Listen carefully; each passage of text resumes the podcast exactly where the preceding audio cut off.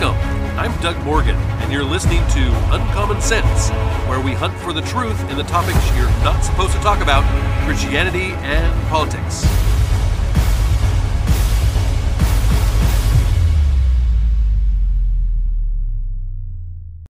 When someone says the words, A Christmas Story, what do you think? Well, many people think of the nineteen eighty-three Christmas comedy of a young boy named Ralphie, who attempts to convince his parents, his teacher, and Santa that a Red Ryder B B gun really is the perfect Christmas gift. I even saw the other day, as we were driving around looking at Christmas lights, a leg lamp in the window of a house. But I wanted to bring you a true Christmas story that really did happen, and one that still has meaning over a hundred years later. In an article from the Smithsonian Magazine, Mike Dash writes, even at the distance of a century, no war seems more terrible than World War One.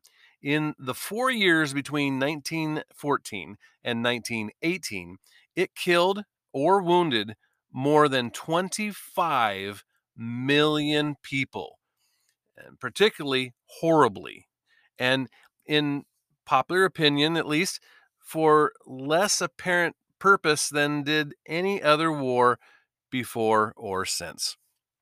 Yet, there were still odd moments of joy and hope in the trenches of Flanders and France. And one of the most remarkable came during the first Christmas of the war, a few brief hours during which men from both sides on the Western Front laid down their arms, emerged from their trenches, and shared food, carols, games, and comradeship. Their truce, the famous Christmas truce, was unofficial and illicit. Many officers disapproved, and headquarters on both sides took strong steps to ensure that it would never happen again. While at last, though, the truce was magical, leading even the sober Wall Street Journal to observe, what appears from the winter fog and misery is a Christmas story, a fine Christmas story, that is, in truth, the most faded and tattered of objectives, inspiring. That's what the Wall Street Journal had to say.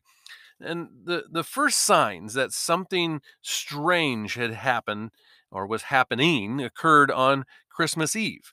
At eight thirty p.m., an officer of the Royal Irish Rifles reported to headquarters this, quote, Germans have illuminated their trenches, are singing songs, and wishing us a happy Xmas.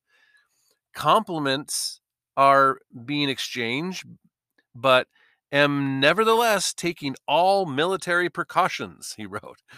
Further along the line, the, the two sides serenaded each other with carols. Um, the Germans uh, had Silent Night, uh, being met with a British chorus of the First Noel, and Scots met cautiously in No Man's Land, the, the shelled wasteland between the trenches that was called No Man's Land.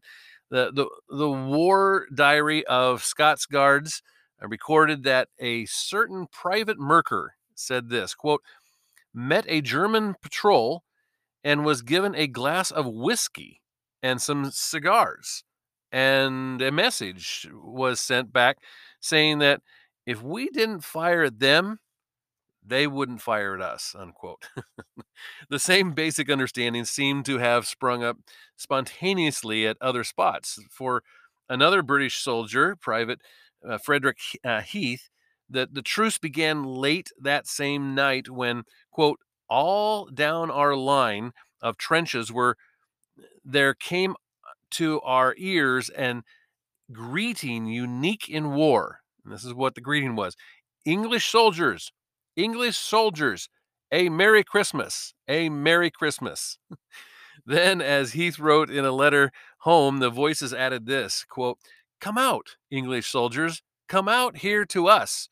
For some little time, we were cautious and did not even answer. Officers fearing uh, treachery uh, and, and ordered the, the men to be silent, but up and down our line, one heard the men answering that Christmas greeting from the enemy. How could we resist wishing each other a Merry Christmas? Even though we might be at each other's throats immediately afterwards. So we kept up a, a running conversation with the Germans, all the while our hands ready on our rifles. Blood and peace, enmity and fraternity, war's most amazing paradox. The night wore on to dawn, a night made easier by songs from the German trenches, the pippings of uh, piccolos, and, and from our broad lines, laughter, and Christmas carols. Not a shot was fired. Several factors combined to produce the conditions for this, this Christmas truce. By December nineteen fourteen, the men in the trenches were, were veterans, familiar enough with the realities of combat to have lost much of their idealism that they had carried into war in August, and, and most longed for the end of the bloodshed. The war, they had believed, would be over by Christmas, yet there they were in the Christmas week still muddied and cold in, in battle. And then on Christmas Eve itself, several weeks of mild but miserably soaking weather gave way to a sudden harsh frost, creating a dusting of ice and snow along the front that made the men on both sides feel that little something spiritual was taking place. Just how widespread the, the truce was is really hard to say. It was certainly not general. Uh, there were plenty of accounts of fighting continuing uh, through the Christmas season in some sectors, and others uh, of, of men uh, fraternizing uh, to the, the sound of gun firing uh, nearby. But one common factor seems to have been that Saxon troops, universally regarded as easygoing, were the most likely to be involved and to have made the first approach to the British counterparts. Quote, "We are Saxons. You are Anglo-Saxons," one shouted across the no man's land. "What is there for us to fight about?" is what they would say. The most detailed estimate made by Malcolm Brown of British, uh, the British's Imperial War Museums is that the truce extended along at least two-thirds of British-held trench line that scarred the southern uh, Belgium area. Even so, accounts of a Christmas truce uh, referred to, to a suspension of hostilities only between the British and the Germans. The, the Russians on the Eastern Front still adhered to the old Julian calendar in nineteen fourteen, and hence did not even celebrate Christmas until January seventh, while the French were far more sensitive than their allies to the fact that the Germans were occupying about a third of France and ruling French civil, uh, civilians with some harshness. It was only in the, the British sector then that troops, troops noticed a dawn, um, at dawn that the Germans had placed small Christmas trees along parapets uh, of the of the trenches. Slowly, parties of men from both sides began to venture toward the barbed wire and that that that segregated them, and, and until rifleman Oswald Tilley told his parents in a letter home this. He said, "Literally hundreds of each side were out in no man's land shaking hands." Communication could be difficult, and Germans, German-speaking troops, uh, British troops were really scarce, but many Germans uh, had been employed in Britain before the war and frequently in restaurants. Uh, Captain Clifton Stockwell, an officer for the Royal Welsh uh, Fusiliers, uh, who, who found himself occupying a trench opposite of the, the ruins of a heavily shelled brewery, wrote in his diary of, quote, "One Saxon who spoke excellent English and who used to climb in some uh, eyrie in, in the brewery and spent his time asking, 'How is London getting along?' How was Guthrie Mellar and, and uh, Gaiety?" he would ask, and so on. Lots of our men had blind spots at, at, at him in the dark, and at which he laughed. One night I came out and called, "Who the hell are you?" and and once came back the answer, "Ah, the officer, I expect I know you. I used to uh, be the head waiter at the Great Central Hotel." So there was some familiarity there. Of course, only a few men involved in the truce could share the reminiscence of London.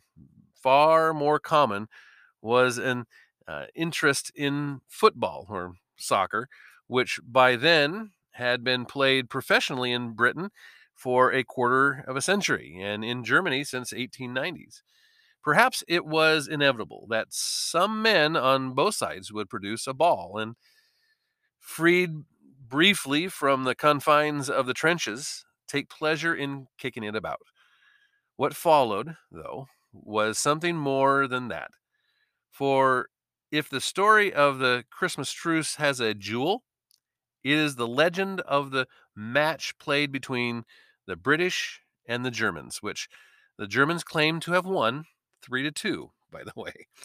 The, the first reports of the contest surfaced a few days afterwards on January first, nineteen fifteen.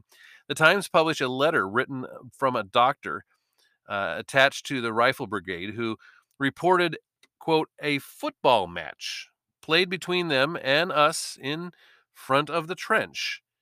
Uh, the brigade's official history insists that no match took place because it would have been most unwise to allow the Germans to know how weakly the British uh, British trenches were. And uh, but but there was plenty of evidence that soccer was played that Christmas day, mostly by men of the same nationality, but in at least three or four places between troops from the uh, opposing armies it took place. And most the most detailed of these stories comes from the German side. The reports that the uh, the one hundred thirty-third Royal Saxon Regiment played a game against British troops. According to the one hundred thirty-third War History, this match emerged from the, quote, "droll scene of Tommy und Fritz, uh, chasing hares and emerging from under cabbages between the lines, and then produced a ball to kick about." Eventually, this developed into a regulation football match with caps casually laid out as goals, and the frozen ground was no great matter. Then we organized each side into teams, lining up in motley rows, the football in the center. The game ended three to two for Fritz.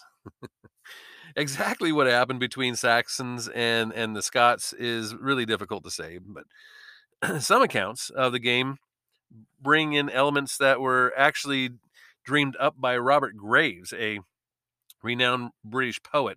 And he was a writer and, and a war veteran who reconstructed the encounter in a story published in nineteen sixty-two. In Graves' version, the, the score remained three to two to the, to the Germans, but the writer adds a Or sardonic uh, fictional flourish, so he kind of embellishes a little bit at the end. Uh, the Reverend Jolly, uh, our padre, acted as ref to much Christian charity.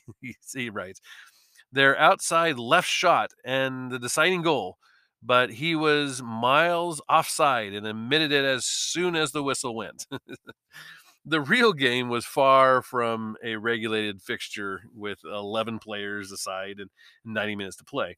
In, in the one detailed eyewitness account that survives, uh, Albert, uh, in, in, an, uh, in a interview not given until about, well, in, in the nineteen sixties, Lieutenant uh, Johann uh, Le- ne- Neiman, a Saxon who served with the one hundred third, uh, recalled that that on Christmas morning, the mist was slow to clear, and suddenly more orderly, my orderly threw himself into my dugout to say that both of the German and the Scottish soldiers had come out of their trenches and were fraternizing along the front.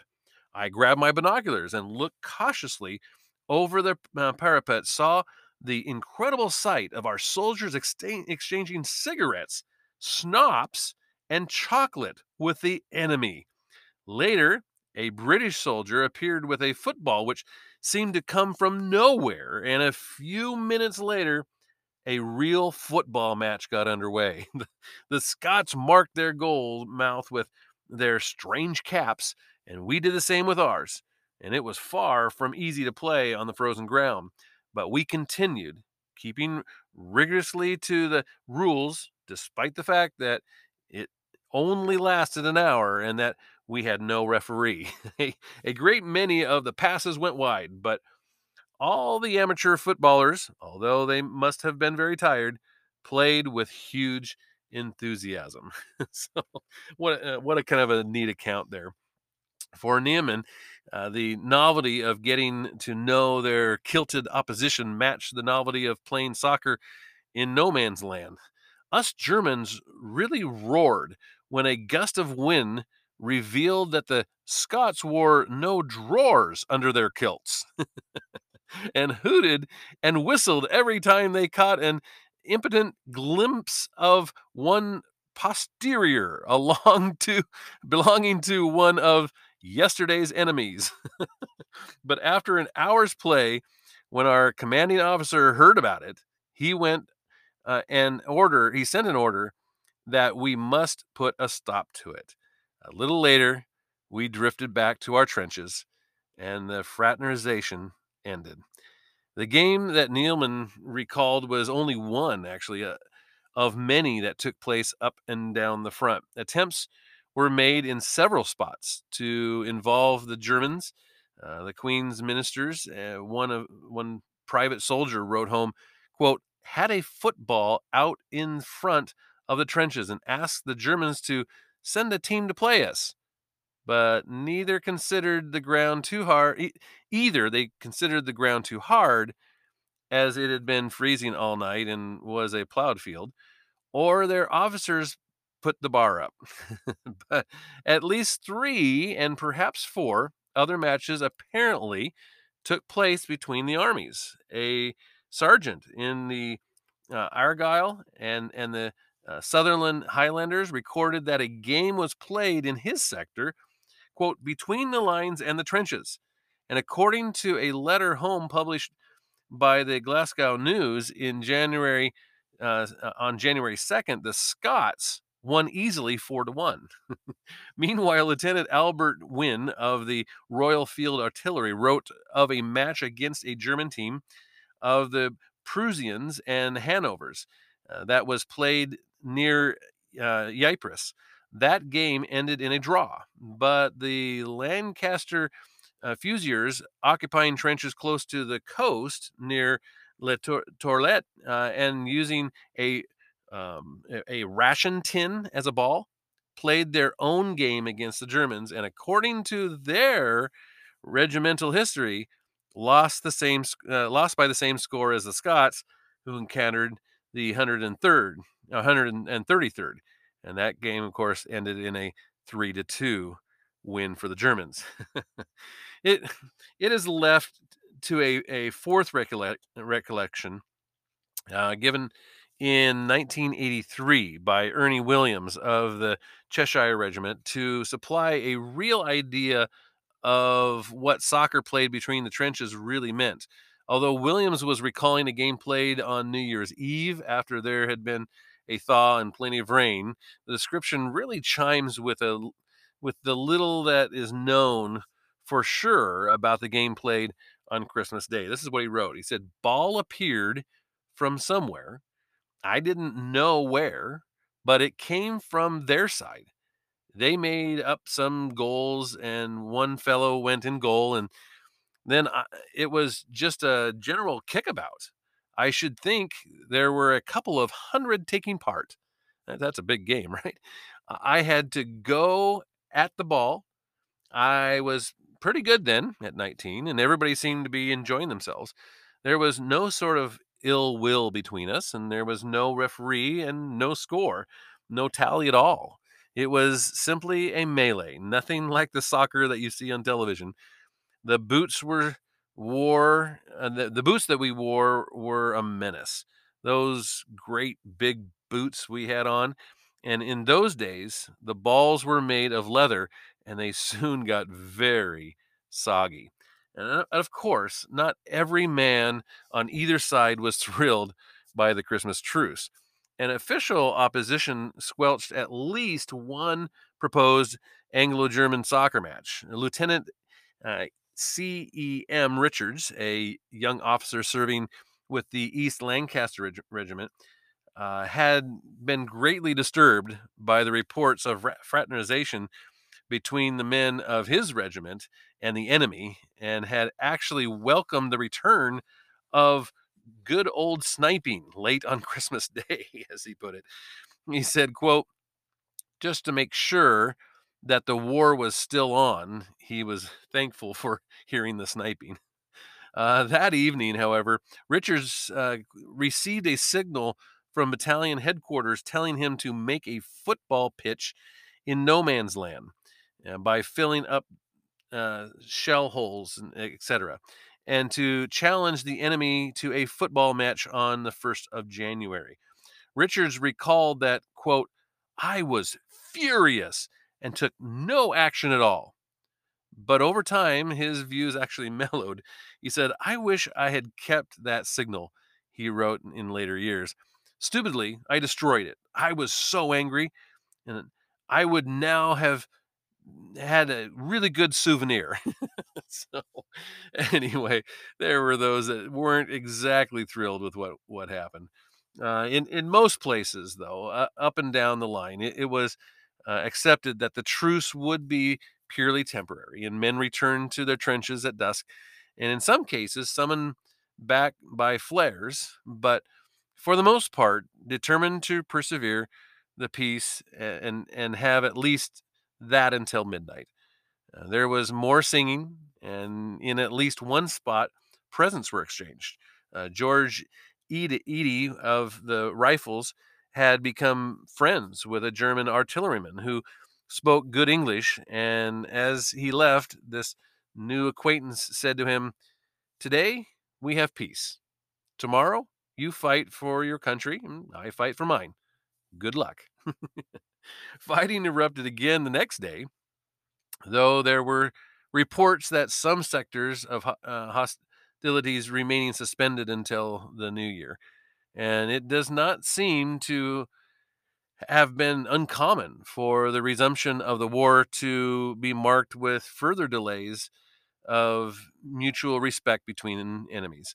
Uh, in the trenches uh, occupied by the Royal French Fusiliers, uh, Captain Stockwell Uh, said, quote, "Climbed up on the parapet, uh, fired three shots in the air, and put up a flag with 'Merry Christmas' on it." At this, his opposite number, uh, Hauptmann von Sinner, uh, appeared on the German parapet, and both officers bowed and saluted. Von Sinner then also fired two shots in the air and went back to his trench. Um, the war was on again, and there would be no further truce until the general armistice on November of nineteen eighteen. Many, perhaps close to the majority of the thousands of men who celebrated Christmas uh, nineteen fourteen together, would not live to see the return of peace. But for those who did survive, the truce was something that would never be forgotten.